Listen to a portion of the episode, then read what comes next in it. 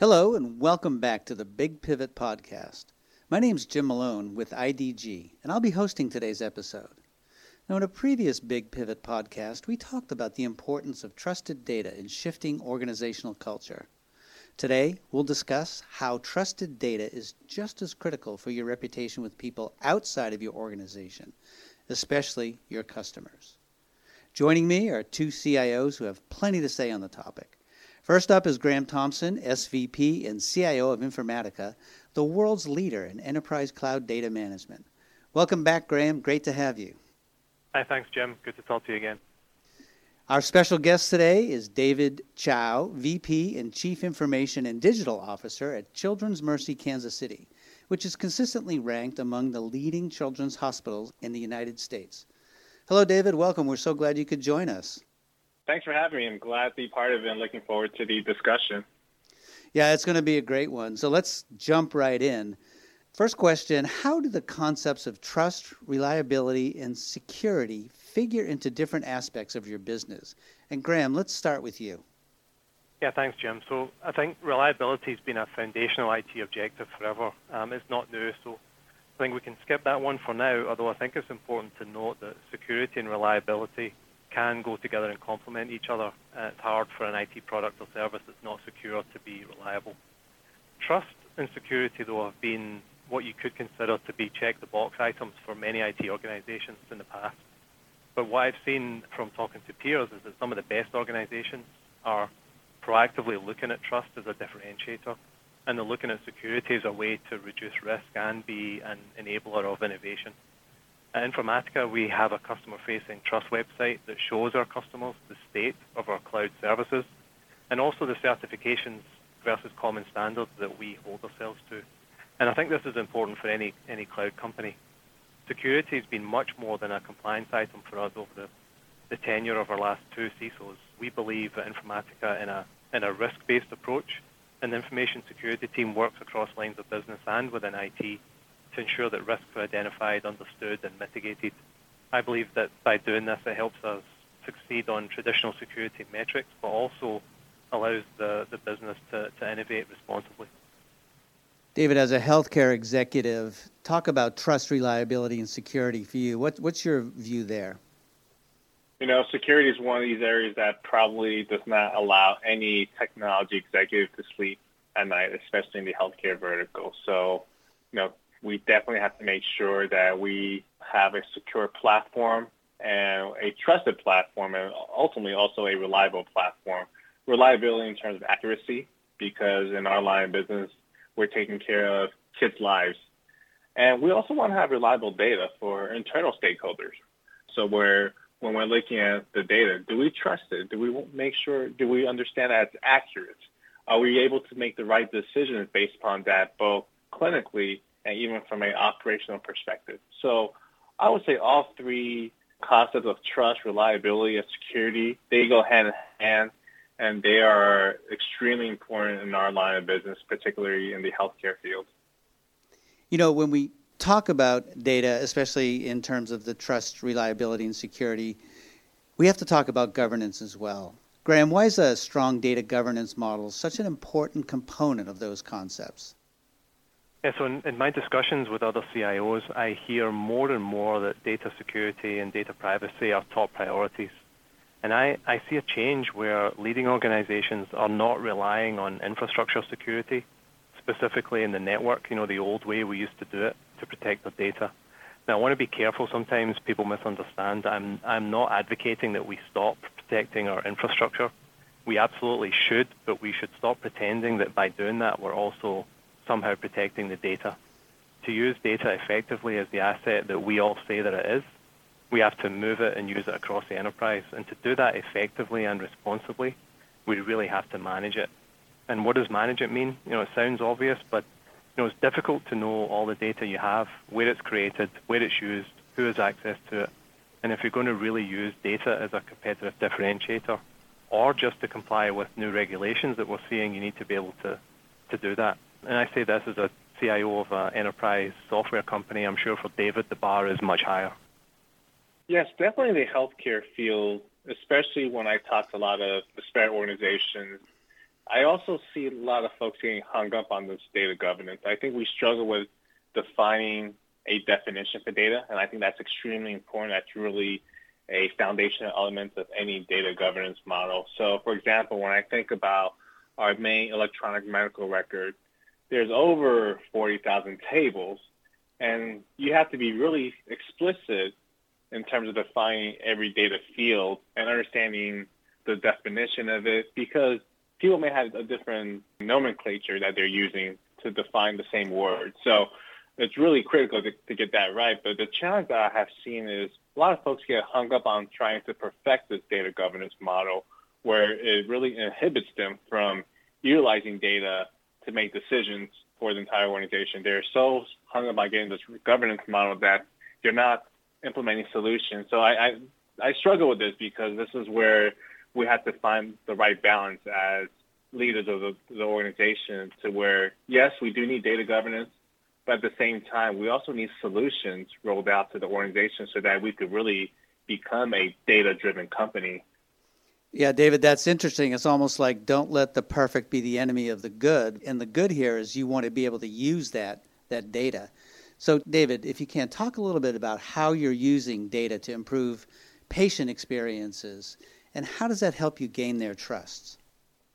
So, you know, I mean, you probably have heard these stats where 90% of the world's data have been produced in the last two years. And I could definitely say in the healthcare vertical, specifically in the hospital and provider setting, that is definitely true. We're starting to see a huge influx of data from the vast majority of systems that we're implementing, but also patients are starting to bring their own data, right? When you think about the utilization of wearables, the data set that's coming in from outside the organization is also exploding. So we we're using those. We're trying to use those data to to create a better experience. But when I think about two key examples of how we're using data, we have a unique program in the pharmacy area for medication because when you think about the doses that we need to give to a child, it is a lot different than an adult setting. You have to be extremely precise for pediatric dosage. So we developed a program to be able to accurately put together the right dosage for specific drugs that are high risk for the kids because there's been that void in the adult side where the, all the attention, the formulary has been focused on the adult setting, never on the kids. So we developed a tool set to do that utilizing algorithms, utilizing the, the vast majority of data that we have in the organization. That's a, a good example, number one. Another example is we are also focusing on monitoring patients outside of the hospitals. When, when we think about our mission and vision of providing the best care for the kids in our region, we have patients who are traveling over 100 miles just to see our specialists. So we need to figure out how to reach out to them. So figuring, uh, understanding remote patient care monitoring, utilizing those data sets so that we could provide the right feedback for patients so that they do not have to make, make a trip to Kansas City to our main campus.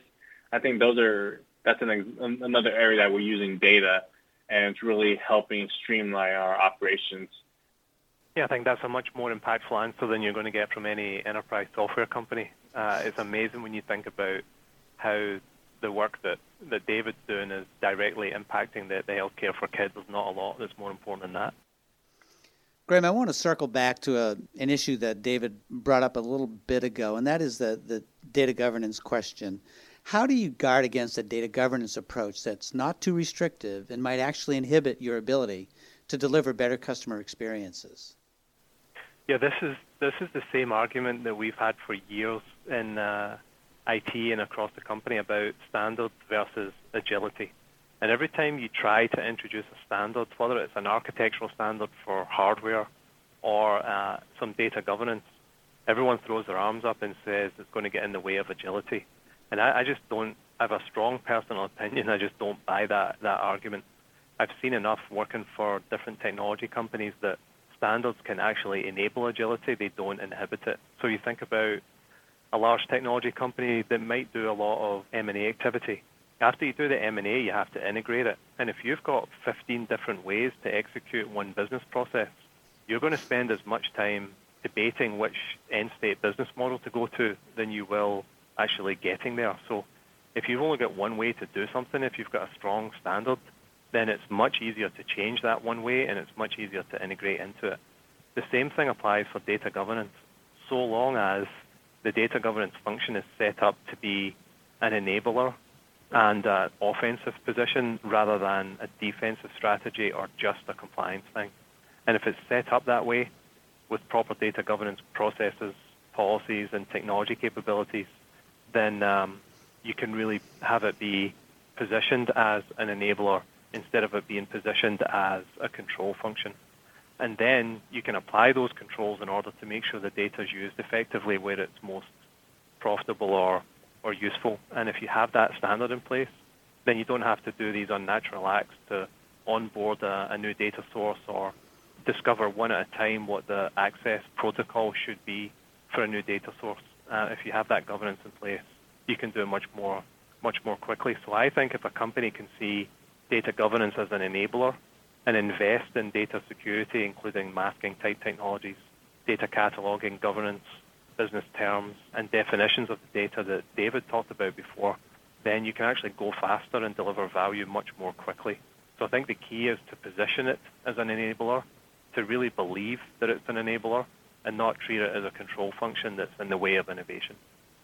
Yeah, that's a really good approach to think about it what pops into my mind is you have a lot of organizations that may not have the luxury of time to create this model of data governance. So what happens is, or there's a lot of disagreements with the type of data, data governance. And then what happens is the various departments or users, they have access to data then they start utilizing the data. And then we lose out on the data governance approach of having some sort of uh, formalized process in place how have you seen other organizations tackle that? I think that's a, that's the area where I struggle with personally. I would love to hear some use cases to where other organizations have been able to solve that challenge. Yeah, I mean, the, some of the easiest examples are where a company has been able to use analytics in order to generate insights that then generate an action creates a business outcome that they weren't able to do before. So one of my favorite examples is a, a bank in the Nordics who are a, a customer of our intelligent data lake product. And what they've been able to do is convince the other lines of business within the within the bank that if they can have access to just a small portion of data, I think they took 90 days worth of mortgage data, and they were able to predict which customers were going to churn, and then set up a capability where you could take a proactive action to reach out to those customers who were identified as being likely to churn to prevent them churning. So they were able to show that if they had control over the data and they had agreement on the business terms around the data and they made that available to functions that maybe didn't necessarily have access to or ownership of that data in the old way, then they were able to generate an outcome that was very profitable for the for the bank rather than having that data held hostage within the application that it was created in or within the business function who quote owned the on the data. So finding a, finding a good example and then using that as the tip of the spear to drive this overall agenda, I think is I think is key. Yeah, that's a very good approach where you're trying to just solve a problem and show how you have been successful and then take that approach. So good advice, well taken. Another dimension that we need to talk about when we talk about data is, of course, data quality. And uh, David, what steps have you taken across your organization to improve the quality of your data? I know it's a big question, but let's let's at least take a stab at it. Yeah. So when I think about quality, I also think about accuracy. A lot of times when I I'll use the financial data example. A lot of times when we ran certain financial metrics or even financial reports, we have a different outcome and it's not because the quality of data is bad. It comes down to the timing of the data that's being ran and the point in time. So, you know, when I think about defining the quality, it's also important to determine the accuracy and really look at the process of how you, for example, in the case of a report, what time are you running this report? Because it must be ran exactly at the same time for you to get an accurate number that's consistent with everything else. So those are some of the small things that we have learned about that we must achieve in order to preserve that quality of data so that the organization are believers in terms of the data that's being presented. Yeah, so David, it was interesting that you brought up accuracy as well as quality. And I think that for all of us as CIOs, the fact that we're not just doing analytics on the data, we're actually taking action on the data, and there's a lot of automation based on the data. The stakes are definitely raised as far as accuracy is concerned.